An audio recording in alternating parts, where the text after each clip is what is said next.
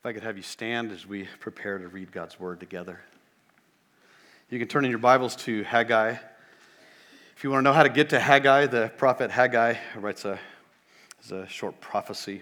Uh, right before you get to the uh, beginning of the New Testament, you can back up a few prophets and then you'll find Haggai. If you're in the correct version of the Bible, it's on page 791. Before we read that, um, Sometimes in the life of the church, it so happens that the preacher and the message that was originally planned, it just changes in God's providence. And we truly believe it's God's providence when that happens. I'm not here to try to convince you that this word is for today. Although there's some unique things about what's happened. Ricky uh, talked with me on Thursday morning. I reached out to me let me know what was happening. I immediately was filled with faith. Um, and we normally go through several things for making this kind of transition. And I was in faith to preach a whole brand new message. I had recently preached the prepared and preached this message for the first time in the Tucson church, our team-related church in Tucson. And uh, so I let Ricky know I had I had recently you know, put this one together. Ricky immediately was filled with faith. He felt like, and uh, I agree with him, and we finally agreed in God's providence. The right thing to do is to preach this message out of Haggai chapter 2 because of where it meets us as a church. As we consider our love and desire to continue to work and serve this church, we talk about membership today. We talk about the difficulties that we've recently been through, much less what we're going to discuss here in just a little while, and, uh, and the faith that the passage preaches to the soul. After the message, after I preached this message this morning, a unique thing happened, which to me, I still feel like a little kid when these things happen uh, on these matters, and it still needs to be validated. But two people came up to me after the service and said, Tom, are you aware that actually the date in the study notes for where we're going to be, where we preach today out of Haggai chapter 2 is October 17th? so I just privately just started laughing. I thought the Lord is sovereign over the universe. He certainly is sovereign over the calendar being used in the United States in the 22nd, 21st century. Sorry, I leaped ahead a little bit. The Lord is sovereign over this. Let's trust that what God's word has to say has been his intent for today. Let's trust that. Now let's read God's word, Haggai chapter 2. I'll provide some context after we read this, after we sit down verse 1 through 9, Haggai 2. In the seventh month, and on the 21st day of the month, the word of the Lord came by the hand of Haggai the prophet. Speak now to Zerubbabel, the son of Shealtiel, governor of Judah, and to Joshua, the son of Jehozadak, the high priest, and to all the remnant of the people, and say, Who is left among you who saw this house? In its former glory. How do you see it now? Is it as nothing in your eyes?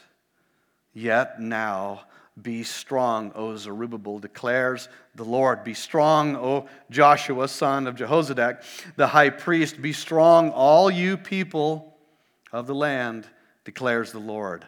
Work for I am with you, declares the Lord of hosts, according to the covenant that I made with you when you came out of Egypt. My spirit remains in your midst. Fear not, for thus says the Lord of hosts, yet once more, in a little while, I will shake the heavens and the earth and the sea and the dry land, and I will shake all the nations, so that the treasures of all the nations shall come in, and I will fill this house with glory, says the Lord of hosts. The silver is mine, the gold is mine, declares the Lord of hosts. The latter glory of this house shall be greater than the former, says the Lord of hosts. And in this place, I will give peace, declares the Lord of hosts.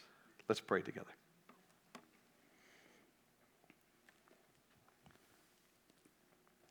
Father, we trust in your sovereign rule over the universe, and that includes the shifting of the planned preaching today.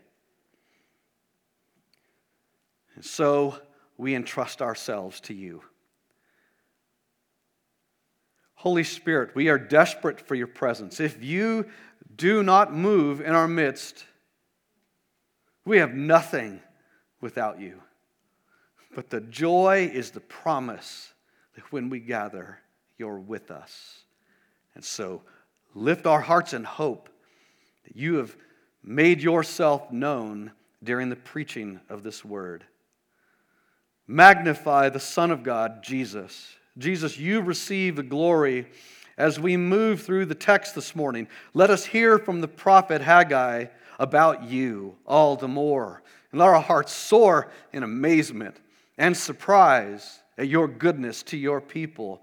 Let those that are present, that are without you, be saved by you. Move mercifully and save those that are present at the hearing of your word. Let them see their desperate state without you. And those that belong to you, when we find ourselves discouraged, ashamed, grieving, lift us up and remind us again of your goodness to us before, your goodness to us now, and your promised faithful goodness to us tomorrow. Jesus, you be glorified. Amen. You may be seated.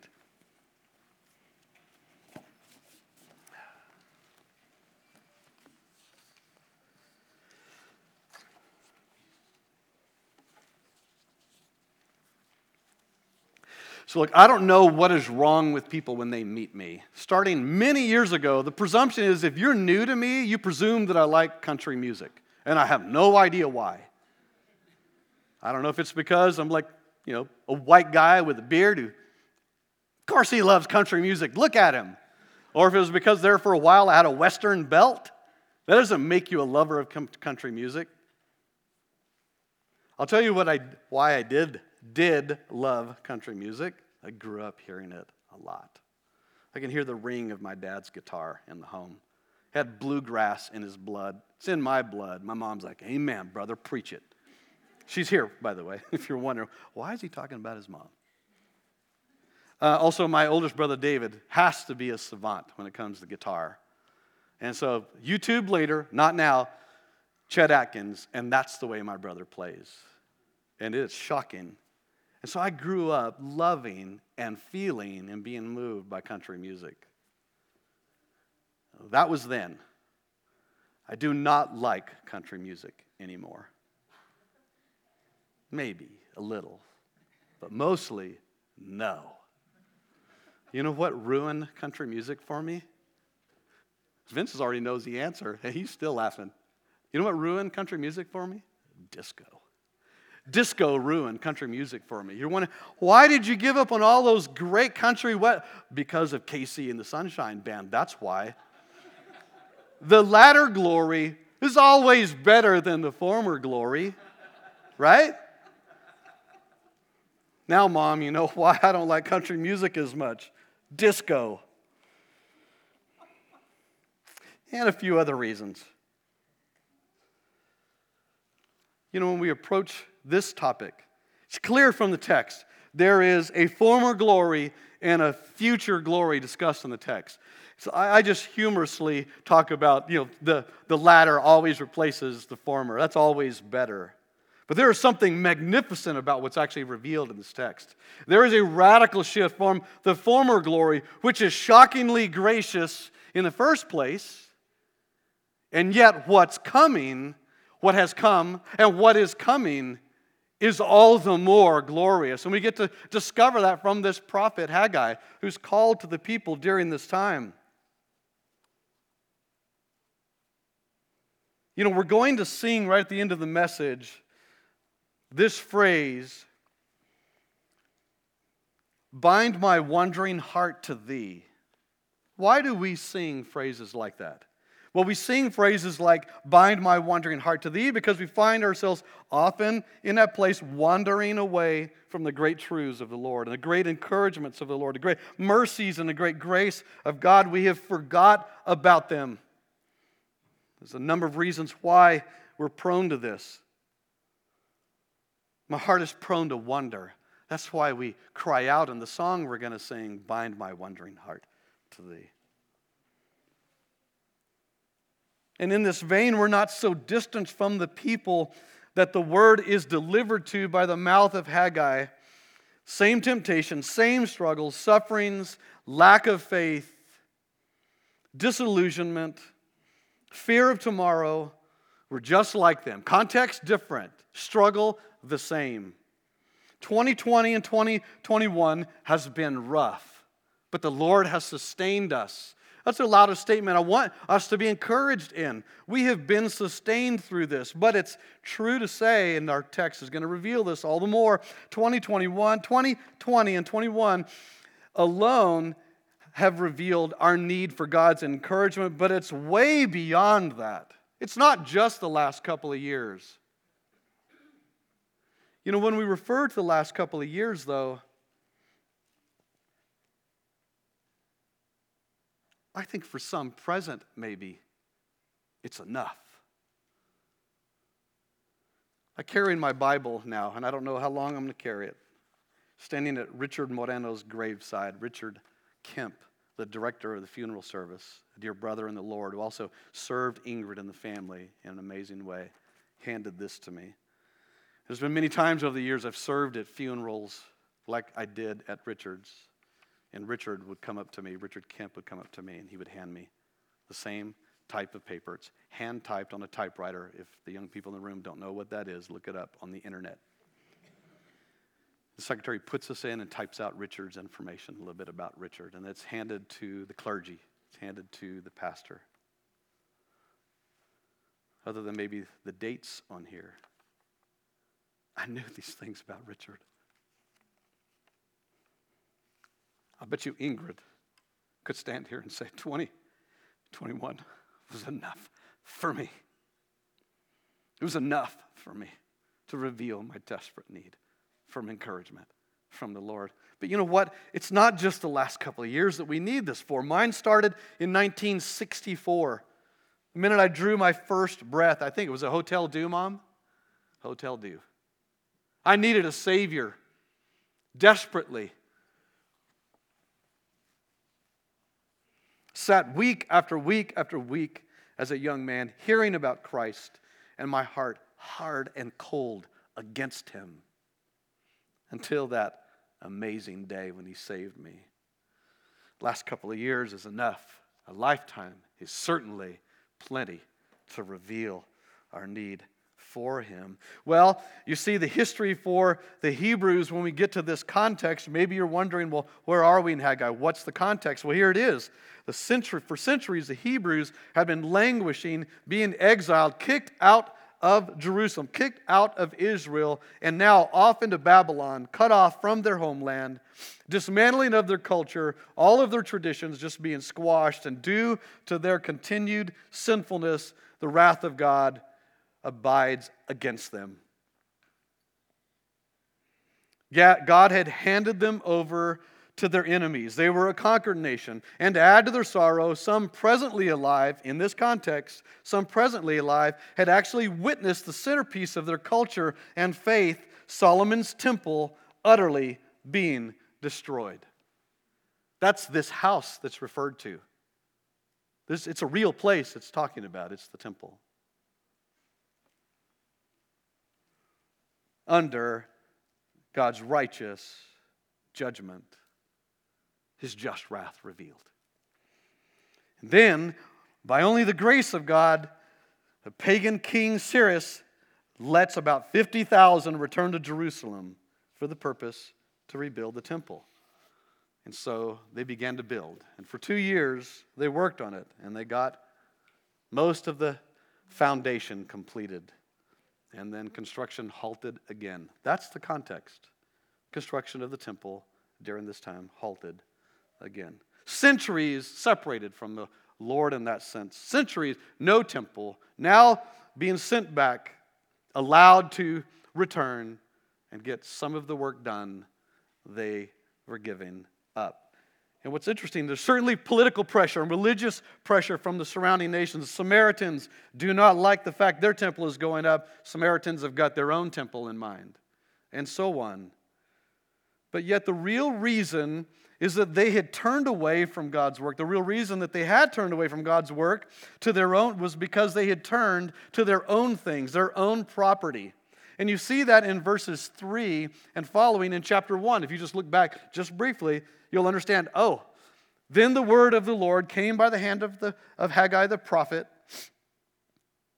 Is it a time for you yourselves to dwell in your paneled houses while this house lies in ruin? You know, Haggai has been preached over the years as a great building project kind of text. it's real simple. It talks about buildings, talks about our own homes. And I think shamefully, it's right to say that at times we, we meaning if we've done this, we've used it as a means to lay the shame and the guilt, turn away from building up your own property, see the kind of cars you're driving, see the kind of houses you're living in. Well, look at this place. This place is a mess. We really need you to give this building project. That's scary to me, but it's done regularly. There's something, yes, preach this text for a building project. Absolutely. Because there's something radically better going on in this text that motivates why we would be interested in the health of the church and the building of the church and so on. But it is gospel rich. All of this is pointing towards a much greater motivation behind we would ever give one red penny to a building project. That's not what this text is about, first. And so we get to find this out as we go on. Their sins are certainly being revealed and the Lord takes them on a particular direction. And here is the way I want to at least frame this. I'm going to frame this in two, two points. The first one is looking back and looking around. Looking back and looking around. That's the first point. I know it sounds like two, but it's together. Looking back and looking around. And the second one is looking forward. So it's like historically, looking back and then presently looking around. And the second one, looking forward to our future. But what's interesting is verse 3. Let's read these words. The Lord's question is Who is left among you who saw this house? So we have this first part of looking back and looking around is looking back to the former glory.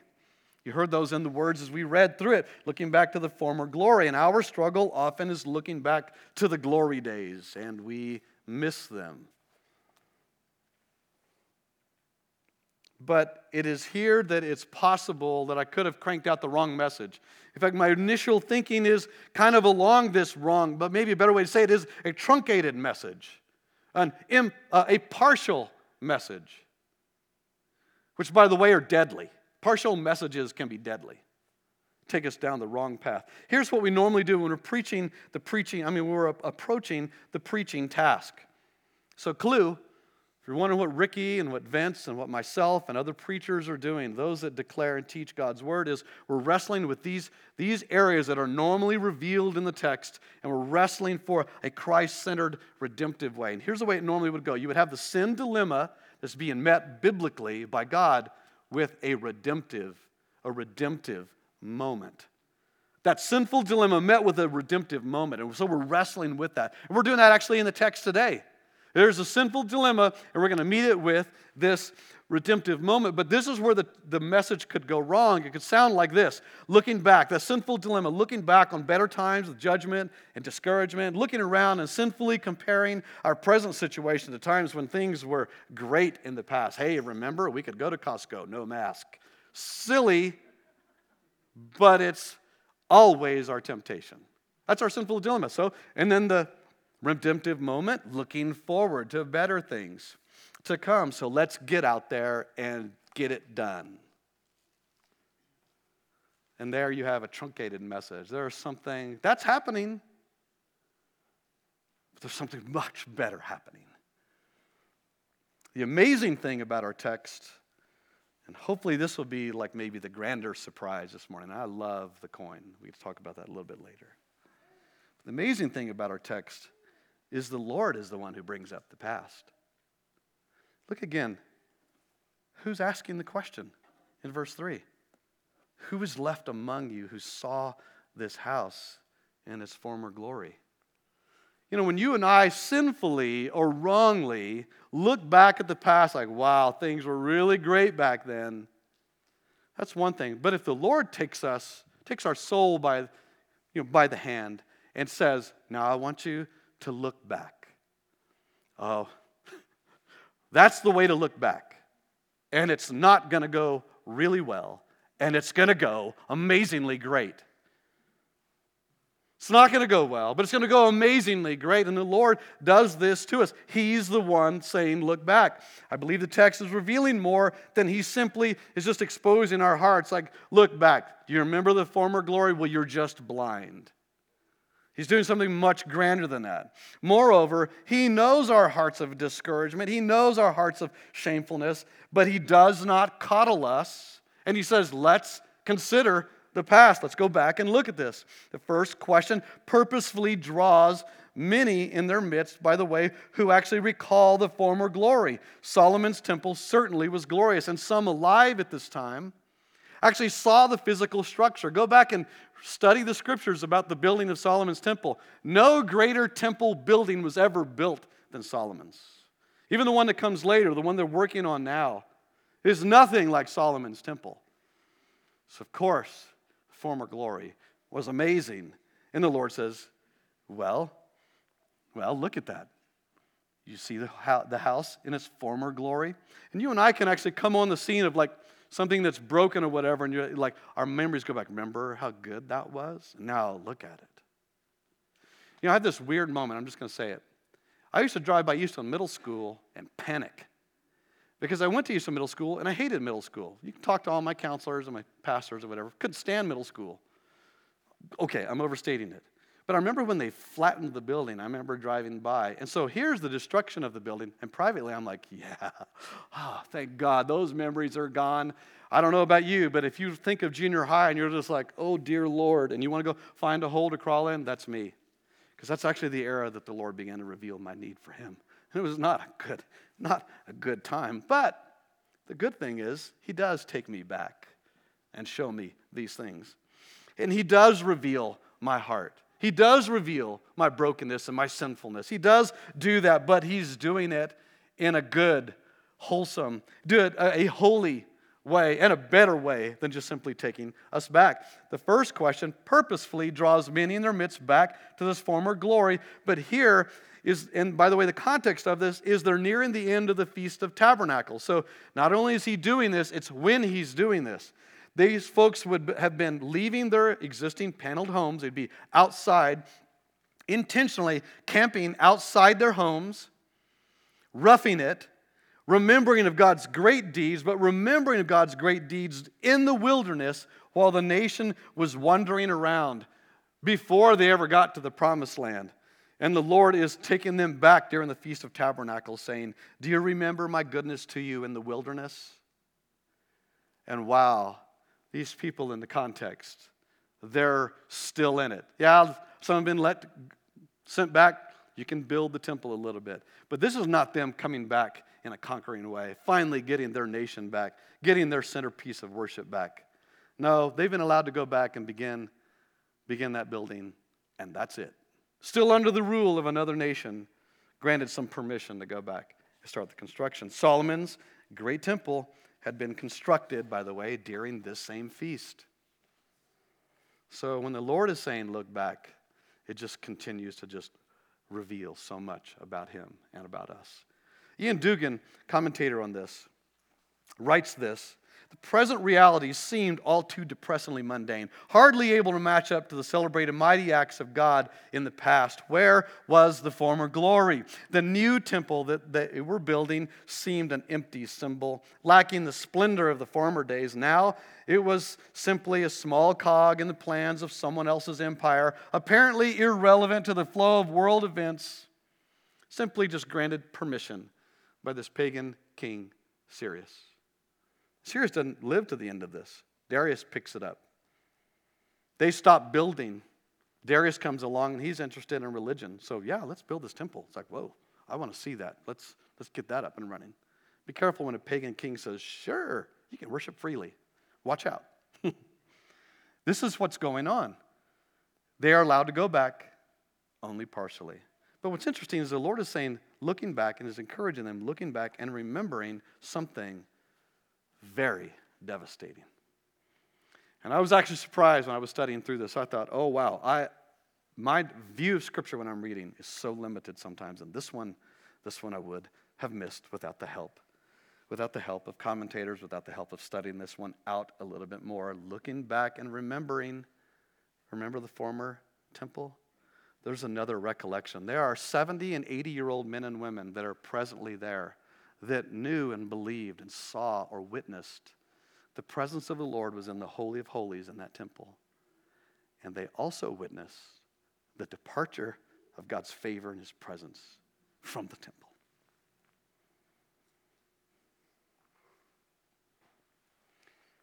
He intentionally leads us back to this question to expose our hearts and acknowledge things are not the same and to help us see it's actually worse than that. I left you. Now, look, God's omnipresence remains intact in the story, and we're going to get to read some prophetic language about it. So don't, don't feel like, oh, wow, the Lord left. How's that possible? No, He's still sovereignly present, but His favor and grace on this nation left them in a shocking way. Ezekiel paints this picture as the Lord speaks through the prophet Ezekiel and tells of what happens in prophetic language. Bear with the prophetic language, but hear how horrible this must have been. Verse 15 in Ezekiel chapter 10 And the cherubim mounted up, and there were the living creatures that I saw by the Ch- Chebar canal. And when the cherubim went up, the wheels went beside them. Remember the wheels. And when the cherubim lifted up their wings and mounted up from the earth, the wheels did not turn from side to side. And when they stood still, stood still, these stood still. Stood still. And when they mounted up, these mounted up with them, for the spirit of the living creatures was in them. Verse 18. Then the glory of the Lord went out from the threshold of the house it stood over the cherubim, and the cherubim lifted up their wings and mounted up from the earth before my eyes as they went out, and the wheels beside them. More faithful understanding of the scriptures is all these wheels, as you, as you read in Ezekiel, this chariot is amazing. It's just got an an innumerable number of wheels. I know it sounds weird, but the imagery is this chariot can go anywhere, does go anywhere, and is everywhere. It's a description of God's nature, of his omnipresence. He is everywhere present all the time. And here, his omnipresence. Well, in his omnipresence, his favor in a blinding, glorious omnipresence of the Lord gathers up in a blinding light over the temple above the angels in his gracious presence that dwelled with the nation, shoots away into space, away from the temple. The Lord's Spirit left them. What a nightmare. There are other passages in Scripture that has a similar feel to it. The description for the king Saul is the Spirit of the Lord left Saul, and he knew it not. What a nightmare. And I remember being a young man, a new believer, but being grabbed by the truth that could or would the Lord mount up his spirit and leave me and I not have any clue about it. What a nightmare.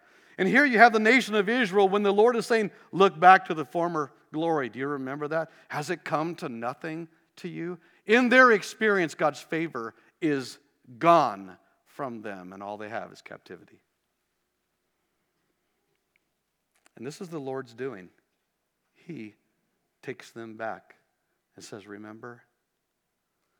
Oh, but He's so gracious in doing this for us. You and I are often looking back, but the Lord in this text also says that we look back, but we also look around. So presently, we look around at the devastation and we see its weakness. We feel the struggle of sin. We see the former glory days seemingly at times comes to nothing. Consider the devastation and the loss and the suffering that has mounted up until this time, as evil of this world has now run rampant since the garden.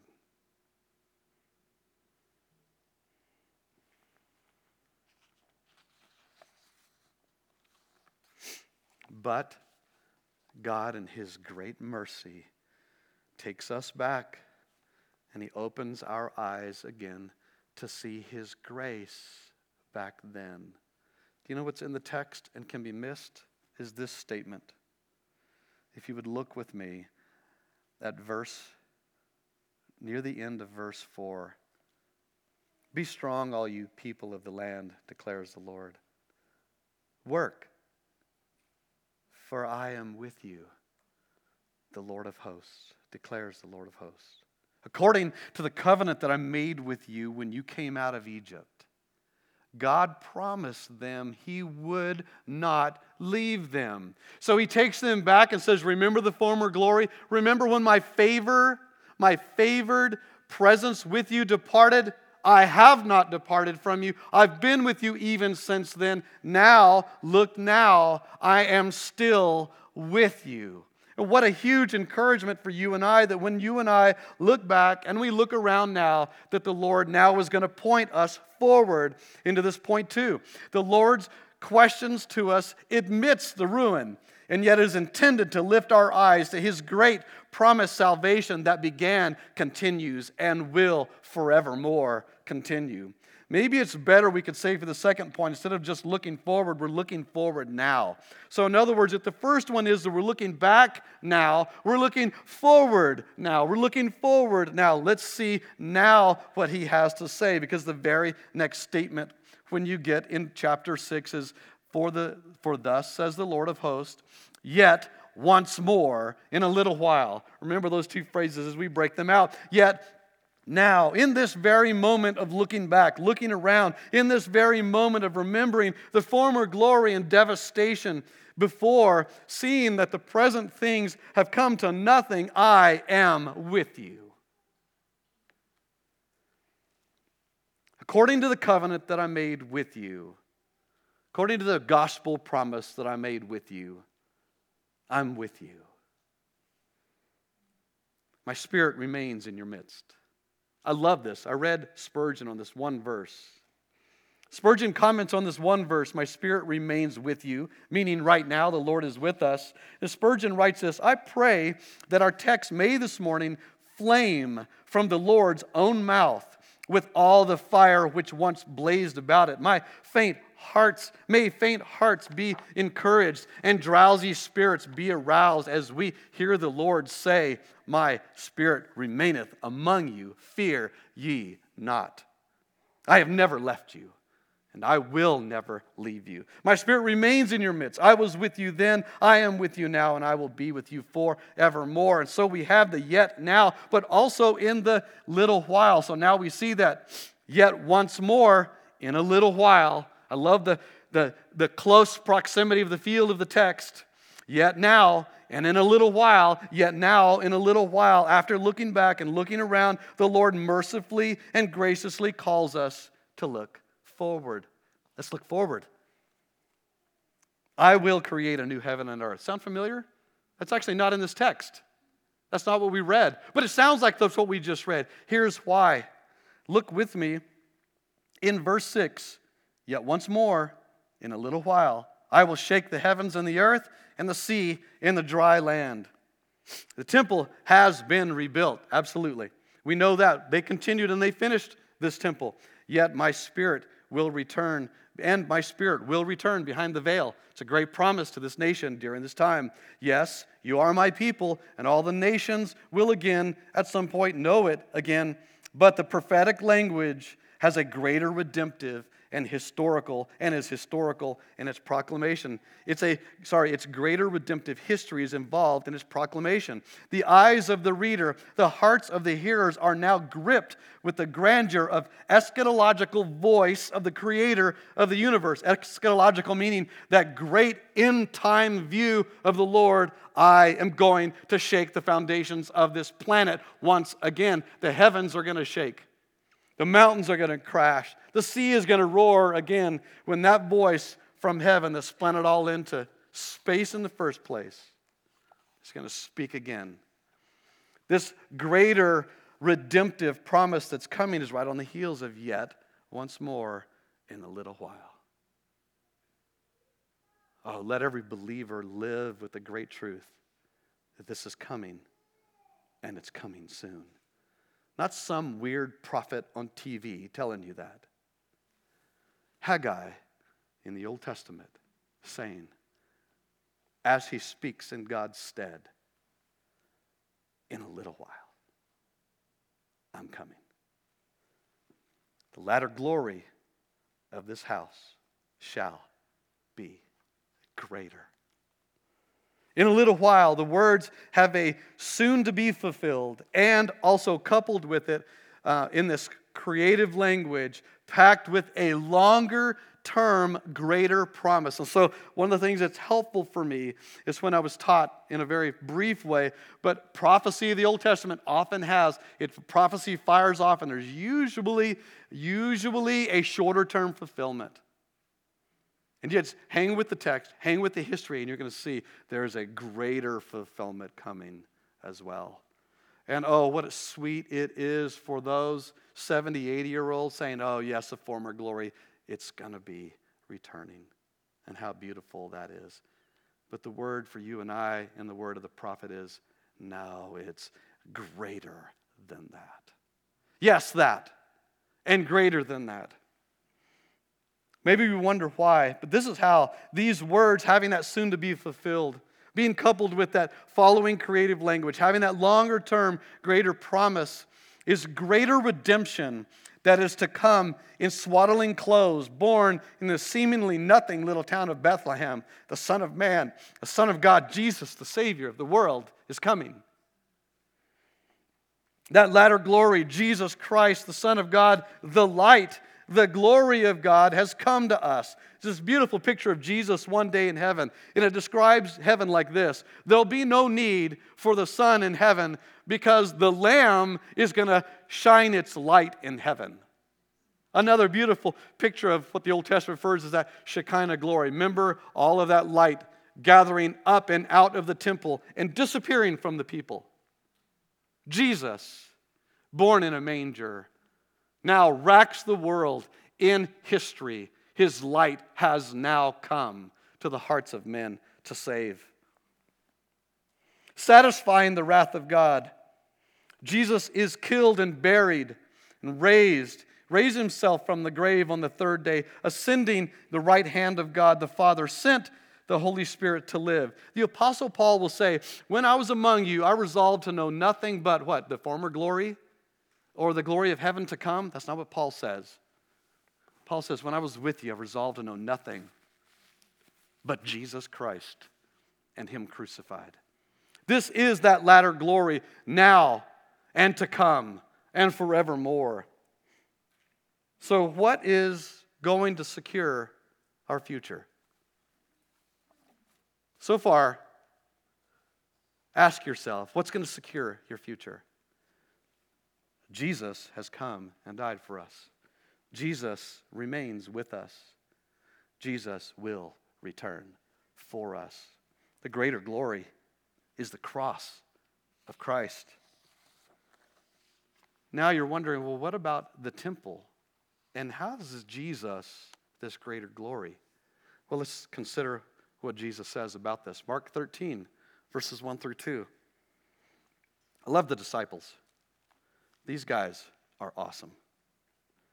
Shocking that the Lord called them, but it's just like the Lord to call men who cannot do it without Him.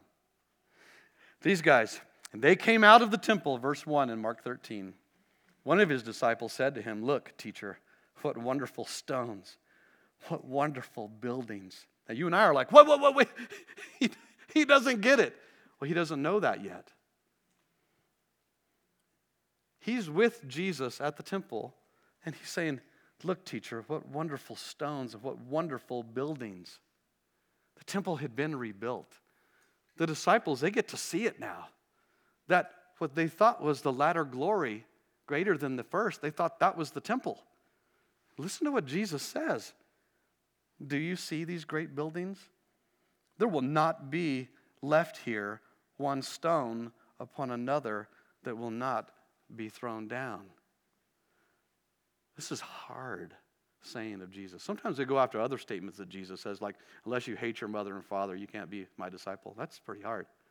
You know, for them, this is just as hard. Like, this was it. And Jesus is like, no, this one's going to be torn down too. Oh, but listen John chapter 2. John chapter 2, verse 18. And so the Jews said to him, you know, Jesus goes in and he drives out the guys wanting to set up a mall, essentially, in the temple. Okay, a first century mall, a little different. And he drives them out. And then the disciples remember, the zeal for your house will consume me, referring to the pre incarnate Jesus. So the Jews said to him, What sign do you show us for doing these things? In other words, what gives you the authority or whatever to drive out these people from the temple? And Jesus answered them, Destroy this temple, and in three days I will raise it up. The Jews then said, It has taken 46 years to build this temple, and will you raise it up in three days? You can highlight this in your Bible. If you don't like writing your Bible, I'm begging you, write in your Bible in circle 20, 21. But he was speaking about the temple of his body. When therefore he was raised from the dead, his disciples remembered that he had said this, and they believed the scripture and the word that Jesus had spoken. Oh, there is a latter glory coming. And you and I have the joy of being able to say, and he came. The word describes Jesus as tabernacling among us, that God came. Emmanuel came in the flesh to, na- to tabernacle among us, to temple as a verb. I know, check me on that one. But to temple among us. Jesus is the greater glory come in the flesh to save mankind. Paul says, I'll preach Christ and Him crucified because that's what the temple was for. You cannot go into the presence of God. That is veiled from you. If you go in there without doing the right things and you're not the right guy, death is immediate for you. And that was true. Those inner courts of the temple were full of blood, day after day after day after day after day, slaughtering animal after animal after animal after animal after animal after animal. And Jesus in Hebrews, the word says, and they could never take away the sins of the world. But Jesus, one time and for all, sheds his blood and takes away the sins of men and women. The latter glory is Christ who has come to save. Jesus, the temple, is the one that sacrifices himself for us. The presence and glory of God is gathered up and departed. The presence and the glory of God returns and tabernacles among us. Jesus, the Savior, comes to us. Now, when we read in Revelation 18, we read these words 1821 Then a mighty angel took up a stone like a great millstone and threw it into the sea, saying, so will Babylon, the great city, be thrown down with violence and will be found no more. Revelation 18, 11 through 16. Then I saw heaven open, and behold, a white horse. The one sitting on it called faithful and true and righteousness. He judges and makes wars. His eyes are like a flame of fire, and on his head are many diadems, and he has a name written that no one knows but himself. He is clothed in a robe dipped in blood, and the name by which is called the Word of God. And the armies of heaven, arrayed in fine linen, white and pure, and following him on white horses. From his mouth comes a sharp sword with which to strike down these nations. He will rule them with a rod of iron. He will tread the winepress of the fury of the wrath of God the Almighty. On his robe and on his thigh, he has a name written King of Kings and Lord of Lords. 1 Corinthians 15, in a little while, in a little while, we shall be changed. Verse 52 In a moment, in the twinkling of an eye, at the last trumpet, for the trumpet will sound, and the dead will be raised imperishable, and we shall be changed. Death, later in verse 54, is swallowed up in victory. O death, where is your sting, O death? Where is your sting? The sting of death is sin, and the power of sin is the law. But thanks be to God who gives us the victory through our Lord Jesus Christ. Therefore, my beloved brothers, be steadfast, immovable, always abounding in the work of the Lord, knowing that in the Lord your labor is not in vain. 20, 20, and 21. Ever enough. What's 2021 and 22 going to look like? What does tomorrow hold for you and I? Here, right now, tomorrow. I have no idea. Do you have any idea? I don't know what waits us around the corner. I don't know how many uh, funerals we're going to be standing at. I do not know. But there is one thing that we're certain of Jesus is with us right now. Jesus is empowering us right now. And Jesus is coming back one day. So, we hear it in the text in Haggai. It says, Work. Be strong. Don't fear. Work. Work. Gather and work on the church. Build the church up and strengthen her. Work in the harvest field where this church has been planted. But the joy of what we've learned this morning is we work with one hand, in a sense, to the tool, and our hearts gripping the glorious truths of the gospel that Christ has come. He remains and He will return. We never do our work without Him.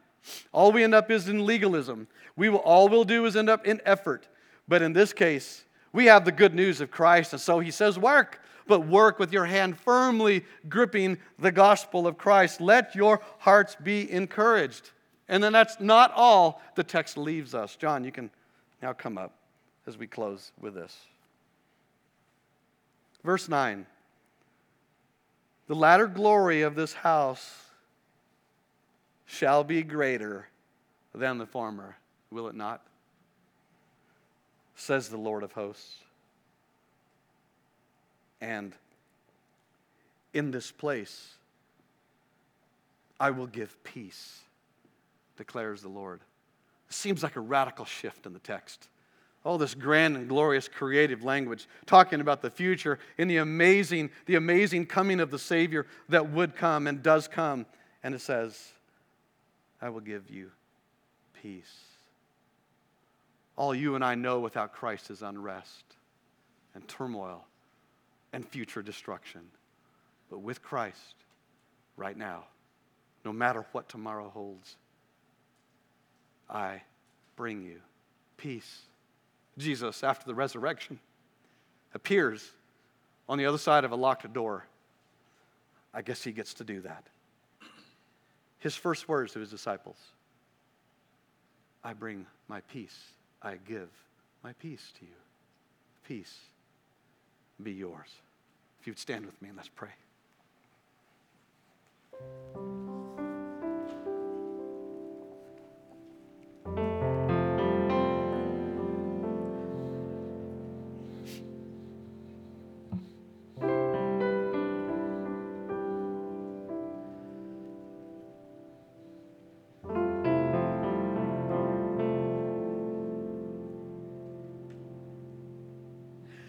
Lord, we are, we are surprised. We're surprised that when you departed from the temple, that while your presence of favor drew up and away from your people, that you didn't turn from heaven and destroy this planet and remove it from history and to blot us out before your sight for all eternity. We're surprised. We've hated you.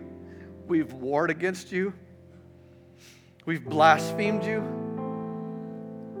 And you came and you said, Remember former glory. Oh, there's a greater glory. There's a latter glory coming. And it's coming in my Son, Jesus. Jesus, you come and you save us. You surprise us with grace and mercy. You show your goodness and your favor. It's all undeserved. And then you promise to remain with us. And you promise that you will return for us. So let us now look back. And let us look back in a redemptive way. Let us look back the fact that you did remain and that your sovereign presence remained with us, that your sovereign grace remained with your people, and you would not depart.